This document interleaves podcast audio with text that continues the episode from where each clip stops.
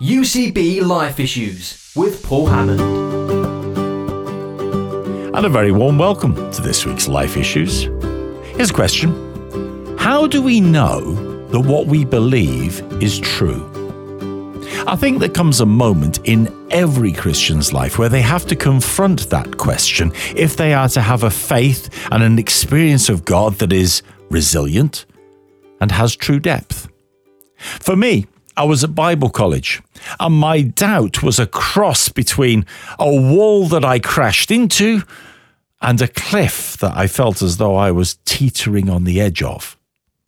But finding God in that place meant that although I have struggled with many situations, questioned much of the church's party line, and despaired often of the fickleness of Christians, including me, I have never again doubted God. So when I heard of Christians of note, artists, musicians, preachers, deconstructing their faith and questioning their belief, I thought, well, that's no bad thing. Strip away the dross, find the pure gold of the gospel.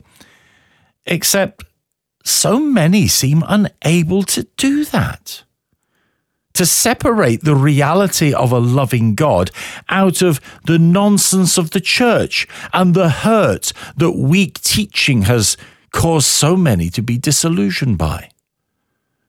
And so they seem to bounce off that wall into a misshapen, progressive faith, or even on occasion, tip over the edge of that cliff into unbelief and even the rejection of the name Christian.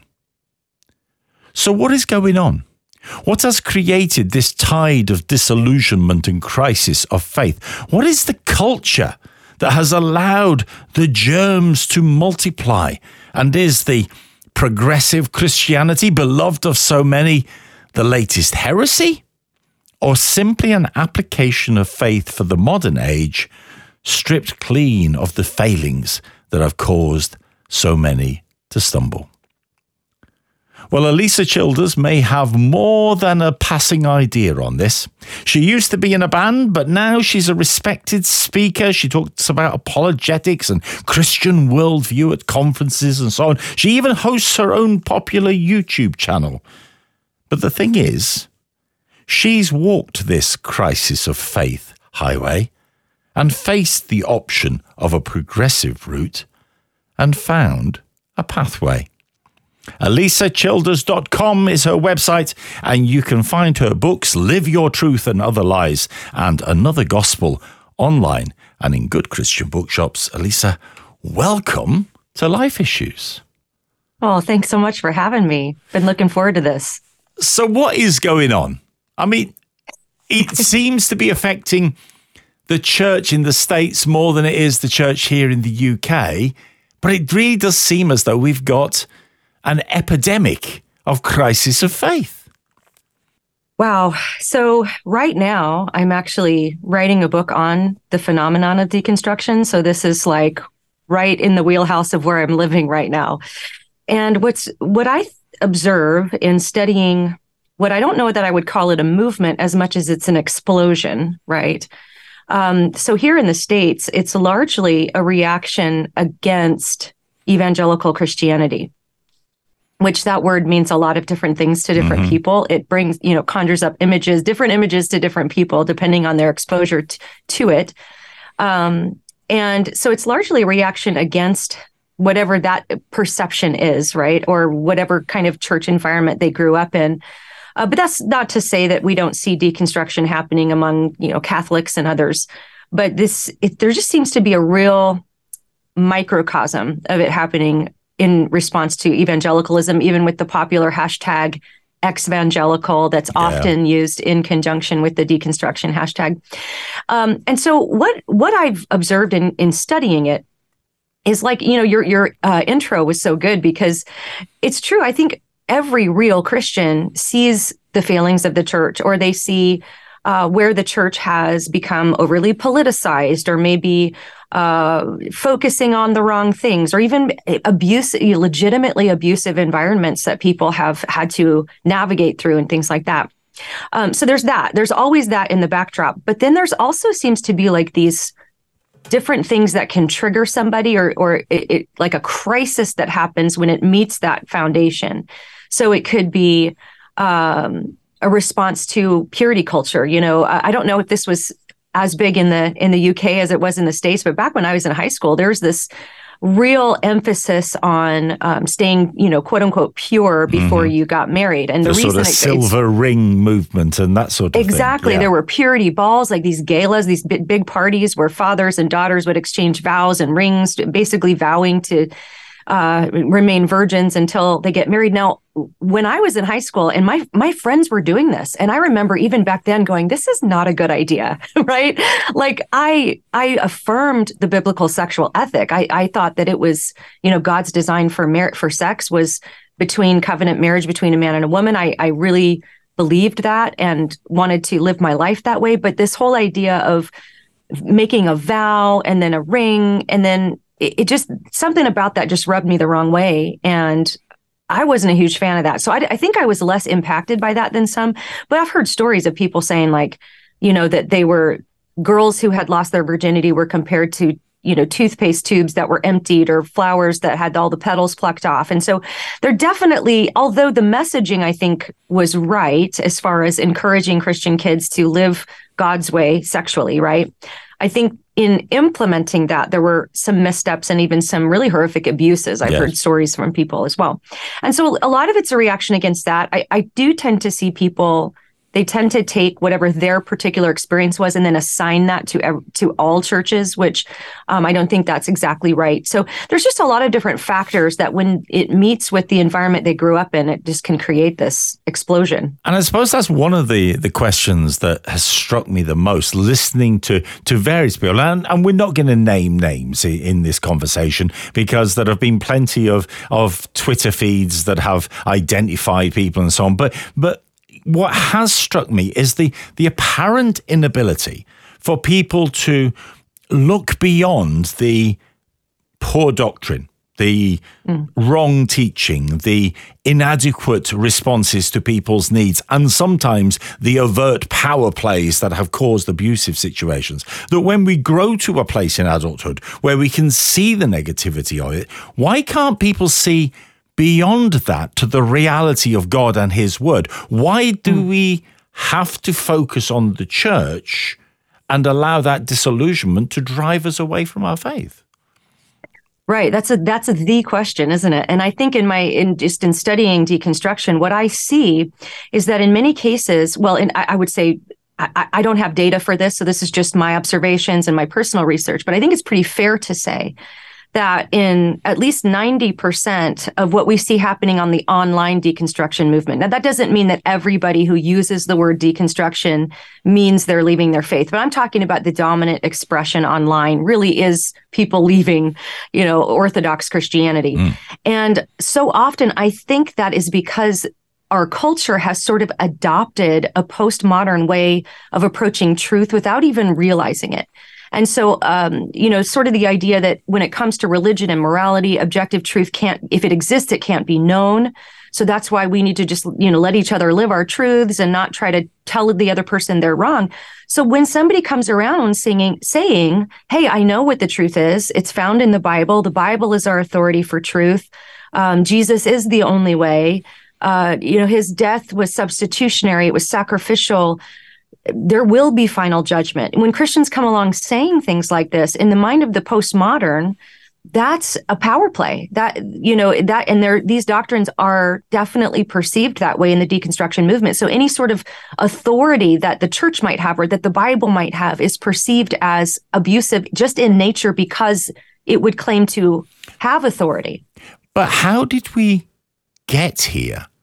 I mean, because throughout yeah. history, there have been plenty of occasions, and, and even through my personal history, there have been plenty of occasions where I've sat in church and I've been just been, it's been so crystal clear that what is being taught was weak. It wasn't truth. It wasn't, mm-hmm. it wasn't bringing the heart of God for my moment, but it didn't shake my confidence in Him. Is it mm-hmm. simply that we have allowed that postmodern attitude of the world to seep into our faith, that we haven't guarded the pathway sufficiently?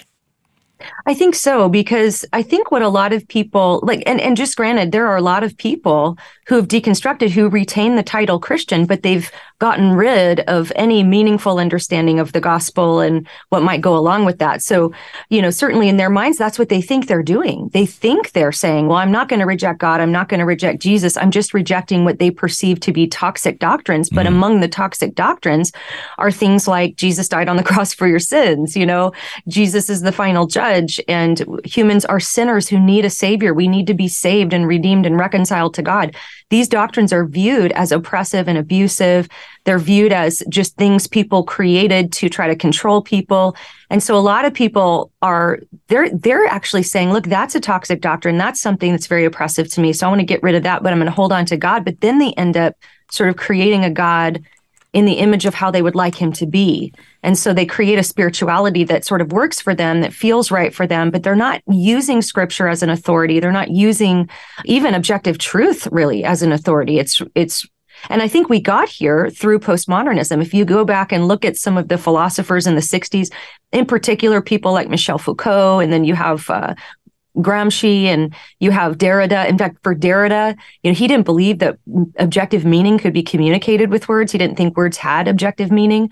So he didn't, it was like the, the intent of the author or the speaker had no more bearing on the meaning of the text than the interpretation of the hearer. Yeah. And I mean, we see that all over the place, yeah. right? It's people just sort of creating a meaning and rejecting the objective meaning that could be found in words and in religion and morality and all of these things. Does the church have to accept some of the responsibility, not just because of the the uncomfortable or maybe even the the erroneous things that it has taught, and and maybe some of the things like we mentioned the purity movement that have have so obviously sown imbalance into so many people. Uh, that is something that does need to be addressed, and perhaps that's another program that we could do. But it is is part of the the issue here that the church has that we have sought to to amalgamate with the culture around us, mm. even to the extent of watering down what we have said yeah. in the church.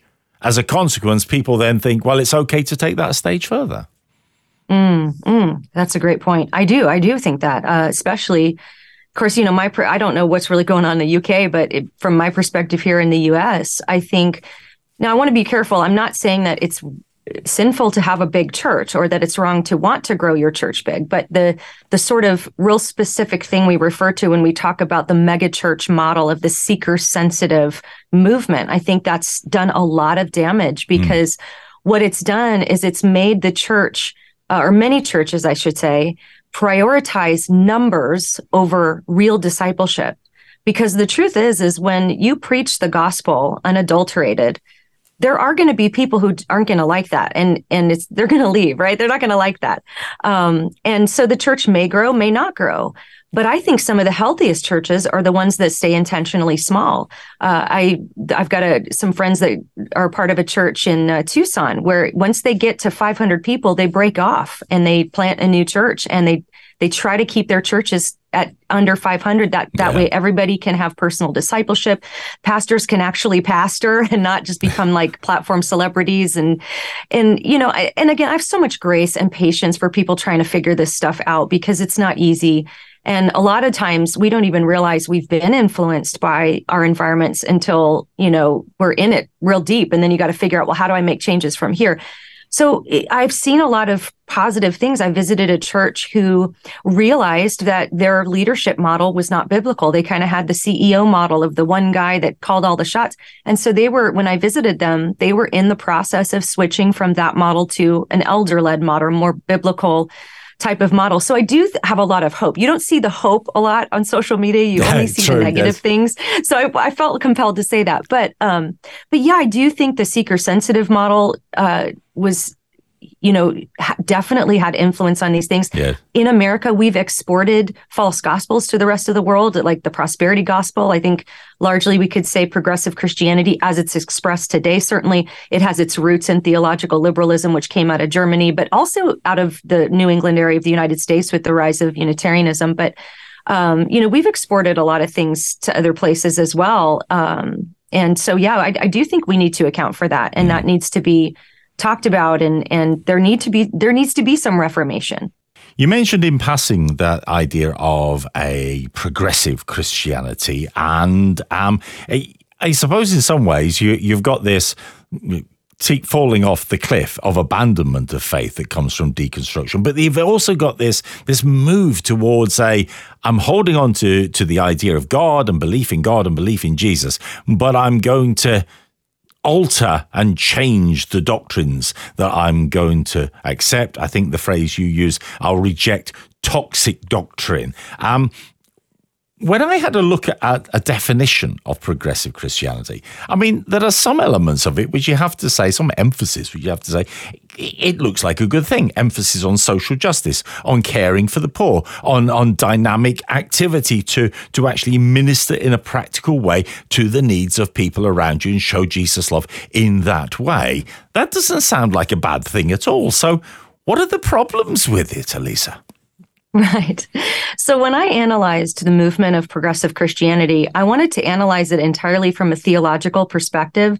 Now, there certainly are political elements to be considered, but my analysis was more just theological. And so, what I argue in my book, Another Gospel, is that if progressive Christians were simply a group of people that wanted to focus more on the poor, or they just might be changing their minds on some political issues or something like that, I wouldn't have written a book about it. That wouldn't be, you know, that that would just be brothers and sisters in Christ that I might disagree or agree with on certain things, and we can talk that out. But the reason I called it another gospel, and really the thesis of the book is that it's a different religion, is because at its core, it's really not just that. It, it's it's a rejection of core distinctives and teachings that really make Christianity unique in the world. And I'm not talking about secondary issues like women in ministry or speaking in tongues. I'm talking about like why Jesus died on the cross. Mm. Was he resurrected? Uh, is there a, a heaven and a hell? I mean, there there's like kind of core questions that in the progressive movement get uh, largely denied and tossed by the wayside. And also, I just I, I kind of want to say this too we hear the term social justice and i think every christian every real christian goes well i want to do that. I mean of course i want to stand up for people who are oppressed take care of the poor. Um, but there is a technical definition of social justice in academia that has trickled down which largely is the expression of it that the progressive church embraces and that is not what they're talking about. They're not talking about you know, going and, and helping homeless people or maybe bringing a homeless person to your house and helping them get fixed up and get a shower and maybe help them find work and get back on their feet. That's not what social justice is about in culture. And according to progressive Christianity, it's entire framework of viewing the word justice through the lens of equal outcome for everyone, which really is kind of rooted in a Marxist Marxist ideology. So we have to make sure. I always just prefer to use biblical terms like biblical justice because social justice is one of those you know those firework terms that mm-hmm. means different things to different people. Um, and and that's largely not what they're talking about. So that's going to fall over into sexuality issues and all sorts of issues in the progressive church that you know christians who live according to the bible would not be able to advocate for. Do you think that the the reality of the the doctrinal positions, and we'll, we'll unpick some of those in a minute and just get some perhaps a greater sense of the sort of things that we were talking about. But do you think that the the language that's used around things like social justice, um, it obscures the perception of people looking at this development and gives it perhaps a orthodoxy and credence that draws people in, perhaps even deceives? Mm. Well, I do. I, I, if you look at the at progressive Christianity as a movement, uh, the types of causes that they're advocating for are exactly the types of causes that the secular world is advocating for. So, yeah, I could see why that would be a really attractive move because then you get to be saying, like, we're the good Christians, right? We're the ones that want the same thing you guys want. And we we agree that this is all good. And and that can be a mixed bag. There can be some legitimately good causes in there. But for the most part, it's going to just be along the the ideologies that are the spirit of the age, you might say, the zeitgeist of culture. And so then progressive Christianity ends up advocating for some things that the Bible would really stand against. And I think that's the uh, the thing people need to keep in mind is that in the name of social justice, we might actually be doing injustice. And uh, so uh, I, I just think you know it's it's important for us to think these things through and I that's why I always just prefer to use biblical Yeah, language. yeah. Like let's get off the hamster wheel of culture and use Yeah. biblical language. So, what are the things that you have identified that the progressive, that a progressive church w- might Mm-hmm. embrace, or that someone who, in deconstructing their faith, is saying, I'm going to reject these toxic doctrines? What are the sort of doctrines we're talking about? Right. So if we trace the narrative arc of the gospel, and I'm just keep I'm trying to keep this as broad as possible to embrace all Orthodox denominations. Right. This is we're not going to get into the weeds of, you know, uh, different things, but just the basic gospel. Right. Th- that's There's that's this- another podcast. Yes, definitely. I know, right? um, so, so maybe it's more helpful to think of it this way. In progressive Christianity, it's very fluid. There's a broad spectrum of beliefs that fall under that umbrella. It certainly is not monolithic in its approach to what they would positively affirm about Jesus and about the Bible. But what emerges when you study the movement is they're very united in what they deny about the historic gospel. And that and the, the first thing that's going to go is the idea that humans are inherently sinful. Whatever you want to call it, if you want to call it original sin, or you want to go the Eastern way and say we didn't inherit the guilt, but we do have this and this s- s- proclivity towards sin.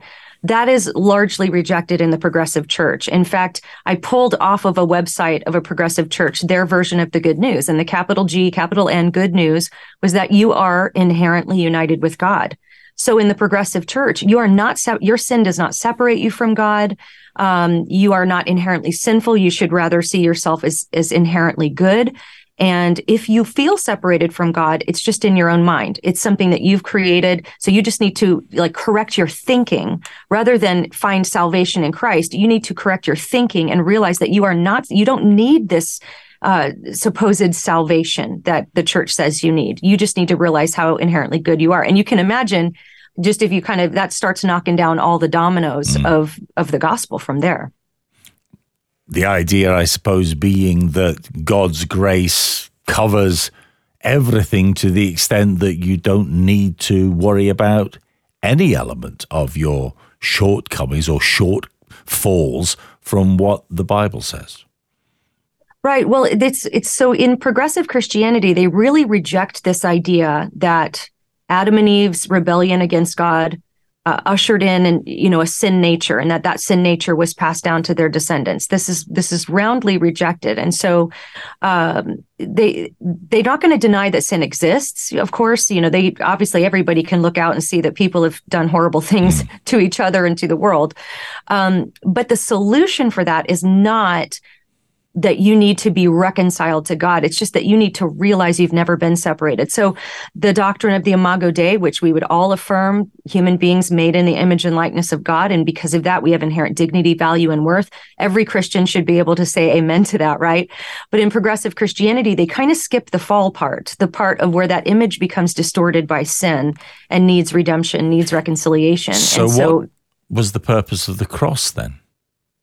Well, so in progressive Christianity, any meaningful explanation of the cross being substitutionary, like Jesus taking my place, is rejected. This is uh, promoted as cosmic child abuse. This is a, view they would roundly reject. So the the primary expression of what Jesus accomplished on the cross in the mind of the progressive is that when Jesus said, Father, forgive them, for they know not what they do, that was Jesus' heart of love and forgiveness for everybody. That's the example we should follow. Jesus shows us the embodiment of forgiveness when he said that on the cross. So, in the mind of the progressive, the cross isn't a necessary mechanism for atonement. It's really God demonstrating his love for us by showing us what it looks like to forgive someone uh, you know, to forgive the world for crucifying God, essentially. So it's uh, i any sort of substitutionary atonement element is is usually rejected. Now, again, not universally. There, there's a broad spectrum of beliefs, but that's the primary expression. So when Paul says things that it is not by works, lest any should boast, and when when the the New Testament over and over again states that we all fall short of the glory of God, that there is one route to forgiveness, and that is through the sacrifice of the cross. that uh, what are those those elements of the Bible simply sliced out for a progressive doctrine? So we have to discuss the progressive view of the Bible to understand this. Um, so primarily in progressive Christianity, the Bible is not viewed as authoritative. Now, many progressives will say it's inspired. They do not mean what Christians have historically meant when they talk about the Bible being divinely inspired. In the uh, progressive literature, it's more like something God might use to inspire you, or uh, it, parts of it might become the Word of God to you at certain times. But there's a real disdain in the progressive movement for the Apostle Paul, for example. In fact, just a couple weeks ago, there was a progressive pastor on Facebook saying, you know, Paul made a great kindergartner. In other words, he really represents Christianity in its infancy. Uh, but this progressive pastor said, but he makes a terrible professor. So, in other words, we don't view what Paul says as authoritative. We can look at Paul and understand what the earliest Christians believed about God in their time and place. But even as Brian McLaren says, we have a higher and wiser view of God now. So, he compares the scriptures to fossils. You can dig them up, dust them off, and you can know what the ancient Israelites believed about Yahweh, but that isn't the way Yahweh actually is. In fact, progressive scholar Pete Enns says that outright. That's not how God is, but just how he was perceived to be by the authors of scripture, those who were communing with God in their time and place. So scripture is not the authority for where you get your information about God in the progressive mindset. You're listening to UCB Life Issues. This week we are speaking to Alisa Childers. Uh, she, you can find out more about her by going to her website, alisachilders.com. Her books, Live Your Truth and Other Lies and Another Gospel, take a look at the reality of the deconstruction of faith that so many seem to be engaging with around the world, and also the way in which that is leading to what has been called progressive faith and progressive Christianity, which does have its roots in some of those sort of liberal theology ideas, which actually were the very things that caused me to reach my crisis of faith when I was at Bible college. So, having walked that journey a little bit myself, I was interested to note that you also walked this and you experienced the what I called the highway of the crisis of faith and of being part of a church which started to go down the road of progressive theology. Tell us a little bit about your experience of those two things. Well, by the time I came to this church, I had a lot of the same concerns that I was hearing people at that church have, like just some of the more superficial stuff about evangelical culture. Um, as you, you, mentioned earlier in your intro, that I had been in a band, we toured all over the United States, and yeah, I kind of got to see the the good, certainly, but also the bad and the ugly of the church. And so I I had kind of I was a little bit cynical and jaded about the church, and so I came to this church where people kind of had some of these same concerns, and and that, that was really what you, I think was really united me with them, and I loved the pastors intellectual approaches to his sermons. It just seemed like like we are home. This this is the church we want to be at. And so after about eight months, the pastor invited me to be a part of uh, what he described to be an inner circle type study and discussion group. He said, if you go through this four year class, you'll come out on the other side with a seminary level education. And this sounded really exciting to me because I never really had investigated the intellectual side of my faith. I was just sort of, I was very devoted uh, deeply devout Christian, loved God's word and loved Jesus my whole life. But I didn't really know know how to explain why I believed all that was true. But what I wasn't prepared for was that in the class, the pastor revealed to us that he was actually agnostic. He referred to himself as a hopeful agnostic. And of course, this sent red flags up. I but I, I didn't want to be judgmental. So I pushed that voice down and I said, I'm just going to keep an open mind. But over the course of the four months that I lasted in the class, virtually everything that I had ever held dear, these these core beliefs about the nature of God, what the Bible is, the reliability and trustworthiness of the Bible, um, who Jesus is, and what He accomplished. All of these things were sort of picked apart. They were they were deconstructed. They were explained away, and for as far as I know, um, everybody else in that class ended up walking away from what I would consider to be historic Christianity, meaning just those orthodox core beliefs that have united Christians for 2,000 years. Um, and that's not to say certainly there have been heresies and false movements and schisms and reformations. You know, not trying to oversimplify church history, but there is a, there is something that we've been fighting about to keep you know, to keep Yes. um, at the core, right? So, um, and I, I'm watching all my friends walk away. And so while I was in the class, I would try to debate with him. I wasn't very good at it. But after we left the church and I was kind of isolated by myself, all of the doubts that had been planted really took root in my own heart and grew. And it threw me into a crisis of faith that brought me up to the edge of agnosticism. I really, the pastor had persuaded me intellectually that the Bible couldn't be trusted. Um, and that we didn't even have an accurate copy of what was originally written. And when when that domino fell, I didn't know where to turn to know truth about God. And so it led me to even wonder if he existed at all. And thankfully, God, you know, in his faithfulness led me to some really great resources to study some of these questions out. And it was years of study. It was it was at least 5 or 6 years before I even started a blog or anything like that. I was just trying to trying to settle this thing for myself. But I came out on the other side of it persuaded that the core claims of Christianity are true. Now, I made a lot of corrections on secondary issues along that that uh, journey. Certainly, my faith didn't look the same as it looked before. But um, but I needed to know what that core was. I needed to know what what defines Christianity. What is it that once we once we reject this, we're kind of rejecting Christianity. And so that was the primary focus of what I was trying to study. The thing is, there's an awful lot of positive, isn't there, in examining our faith? I mean, it, it is mm-hmm. it is good for churches to take a long, hard look. Part of the reason that there have been abuses throughout the centuries within the church is because people haven't taken a long, hard look at what they believe, haven't challenged what they were being preached. I mean, but Paul said, if an angel comes and tells you something that's contrary to what the Bible says, don't accept it. You know, why is it that we are so inclined to simply sit back and be spoon fed? Mm. Well, yeah, this has become sort of a big soapbox of mine since my experience because I know that part of the reason I was so rattled by the things that were discussed in this class is because it was the first time I'd heard many of these things. And so it was just like this avalanche of information that I didn't even have a category to process. So I'd be processing one question and then the next week they'd be on to another question. And it was just like this uh, bullet spray of skeptical claims against everything I believed without even having sufficient time to process what had been said the week before. And so I think that, um, as you say, I am a huge advocate telling people, please think through your faith. Don't push down your doubts. If you are doubting something, in you know engage with that doubt. Go on a journey of discovery. And what you'll find often is that you hear a skeptical claim against christianity and then you hear a really good rebuttal and a lot of christians go oh that's good enough. Or they just hear the the claim and they go oh i know that's not true so i'm not going to worry about it. But but what people don't realize is that rebuttal you know can go back and forth for a long time Yes. before you can really shake it out to get to the truth of it and it takes a lot of investigation. It takes a lot of energy and time and intellectual energy.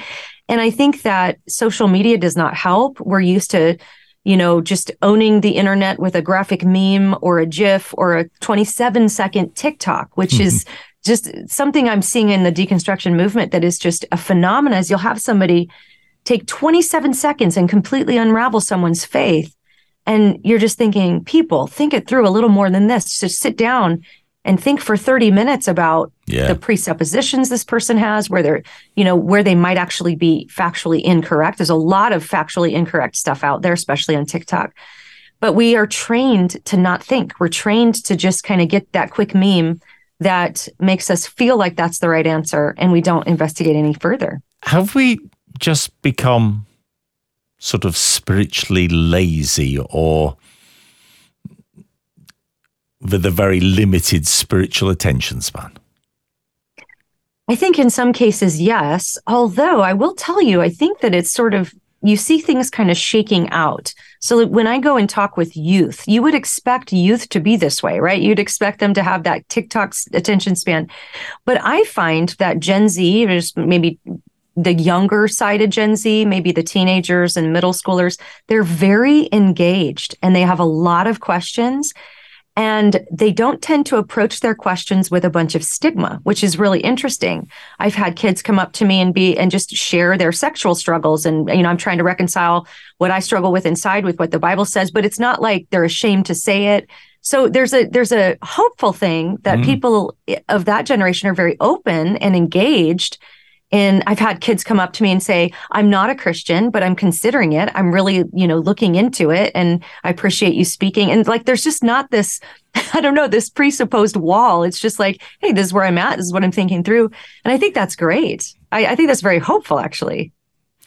It's hard to imagine, though, that some of the, I suppose, the great theological teachers and preachers of history, the Martyn Lloyd-Jones or the Charles Spurgeons, were, it's hard to imagine them being tolerated in many churches either side of the pond these days, isn't it?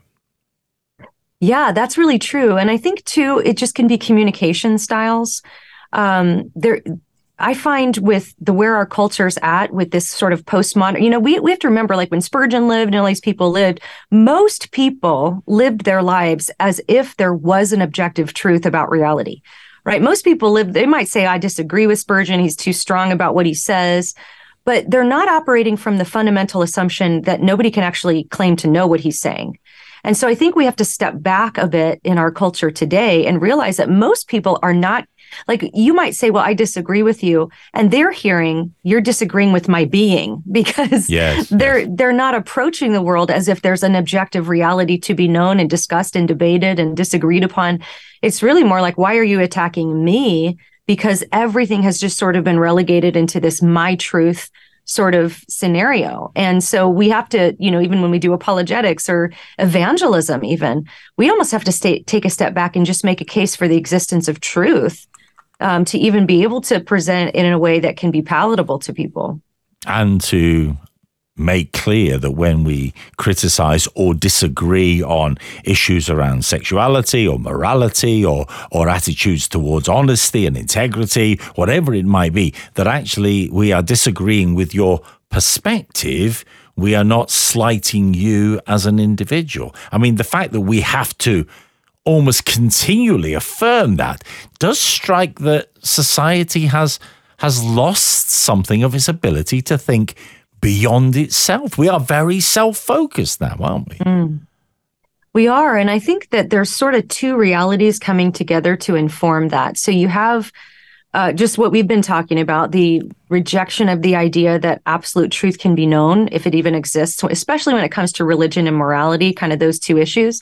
But also, you combine that with the cultural messaging. And I don't know what it's like there in the UK, but almost every media, TV show, movie that's pumped in through our streaming platforms is telling us that we're perfect just as we are. Yeah. That, yeah. you know, what you're going to find inside of your heart, your deepest desires are what's good about you. So you just need to name those things and live them out. So if you combine that with a rejection of that absolute truth on those things can be known anyway, well, then you, you just have a culture that's ripe for this idea of the deepest truth, I'm just going to find it inside of myself because what I'm going to find there is good. Whereas the Christian story is the direct opposite. You're going to find in Christianity that your deepest desires are actually in contradiction to what's actually objectively good. So that's why we have repent and believe, right? Yes. We have to turn yeah. from those things and follow Christ and realize that we're sinners. And and this is such a countercultural message. I tell people one of the biggest challenges, maybe in like the 90s and 2000s, the biggest challenge was trying to uh, do some good apologetics to help people realize the Bible's trustworthy or this or that. And that's still very, very important, of course.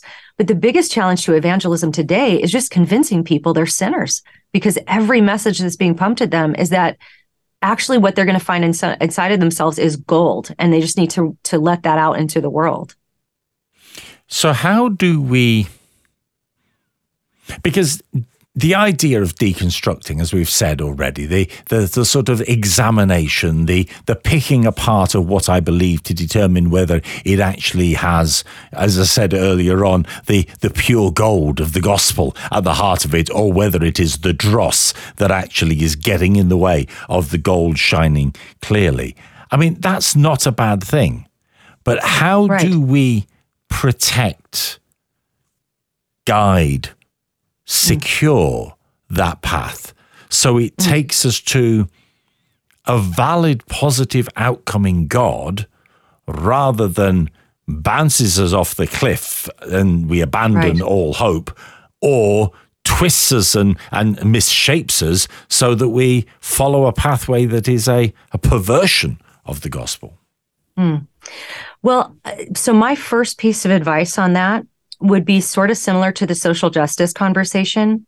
Uh, in in writing this book on deconstruction, originally I'm I'm I have a co-author, and originally we were going to write it um, from the perspective of like, hey, there's this good kind of deconstruction, and then there's this bad kind, right? But the more we researched deconstruction, the more elusive that good kind became. And so, what we're going to be, you know, kind of trying to persuade people in the book to do is like yes, it is biblical and good to press hard on your faith, investigate your beliefs, ask the hard questions, don't push down your doubts, engage with all of that. Um, but let's maybe not call that deconstruction because deconstruction is a word that actually comes out of postmodernism and it is largely expressed as a rejection of absolute truth. And so let's use words like, you know, re- restoring our faith or, um, even you know even i we were kind of thinking about this in the book even if somebody investigated all the evidence they believe objective truth exists and they decide christianity is not true i still don't think i would call that deconstruction because you're still operating in the realm of objective truth. So i say yes you know the bible is full of language of test every spirit mm-hmm. hold fast to what is good. Uh, the bereans are praised for checking out what paul said and line, making sure it lined up with scripture and I think that we have a biblical mandate to, to do these kinds of things, but we don't need a postmodern word to describe that. That that's, you know, restoration, reformation, discernment, sanctification. We have lots of words that are within the realm of uh, historically Christian terminology and biblical terms. Um, because here's my main concern you have a Christian kid who's like, man, I want to know why I believe the Bible's true or decide for myself if I think it's true. Well, if they think they're in deconstruction and they go online and search the deconstruction hashtag, the only information that's going to come mm-hmm. through their mm-hmm. newsfeed is anti-Bible material. And that's the thing. It's like they're not going to get both sides of the story with that word. And so I think that um, churches need to get maybe a little bit more open to the idea of creating space for people to process their doubts. Um, their doubts and their questions, and maybe even providing a once a week place where you have a knowledgeable person that can lead it, but can give people space to wrestle with these things. Maybe that's an area the church hasn't been so great at, but I'm seeing a lot of hope in that area too. Uh, was just at a church that appointed a, a a position of pastor of worldview and apologetics and that's literally this pastor's job is to help shepherd and guide and pastor people in the area of worldview and i, I so i do see an, a, a good trend in that and hopefully the church will get even better at that Yes, and perhaps the starting point for that is for church leaders to be willing to look not only at their faith and what they believe, but also the practices and the attitudes of the church and be prepared to not just sing from the party line, but to actually take a long, hard look at it and go, is this helping or is this hindering? Mm. Yeah. And, and it's, I think that I think there has been a lot of fear in the church to engage with some of these things. Um, but we're this up and coming generation, because I, you know, I just I love Gen Z. I just have such a heart for this up and coming generation. But they're not going to be satisfied to just be told what it is. They they ha- they're going to have to wrestle with it themselves, and they're going to have to, um, you know, be shepherded and discipled. And that's where maybe that's another area where the church could really reclaim some ground is in the area of real discipleship. But again, you know, you have that big mega church model. It's very difficult to do discipleship yeah. when you have um, people can so easily get lost in the shuffle when you don't have, you know, just that that sort of environment and culture of discipleship. But discipleship is messy. It's going to get a little messy, and um, yeah, I think the church needs to get a little better at that. And the truth is, perhaps that's what we need to do to learn to disciple better. Because you see, I started away this conversation saying when I first heard about deconstructing faith, I thought, well, that's no bad thing. Strip away the dross, find the gold. Let's move forward with something that is resilient and has depth. And, well, was my experience of challenging my faith and questioning my faith throughout the rest of my life. The reality is, of course, that deconstruction is perhaps more intentionally negative than discovering the truth. It deliberately seeks to tear apart. And in tearing apart, to rob people of the very tools that they need to actually obtain a, well, a clear and a coherent way of understanding the assessment and the exposure of our faith to the bright light that allows us to see that it is true. And yet, the Bible is crystal clear. Not that we should tear apart our faith, but that we should be willing to test it, that we should be willing to examine it, that we should be willing to shine the light of Scripture upon it and on the things that we are told of it, even if we are told these things by an angel, to determine if they are true, if they are right, if they are God's plan for our life. And the bottom line is don't deconstruct and cast away your faith, but work out your salvation with fear and trembling to know the truth of God for us in the place where we are.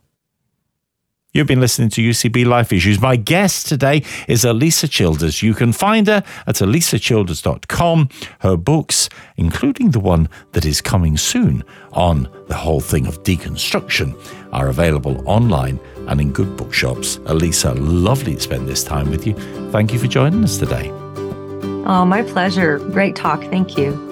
And thank you as well to my producer, Rachel, who helped put this program together. I'm Paul Hammond. Don't forget, you can join me next week for another Life Issues. Ta da!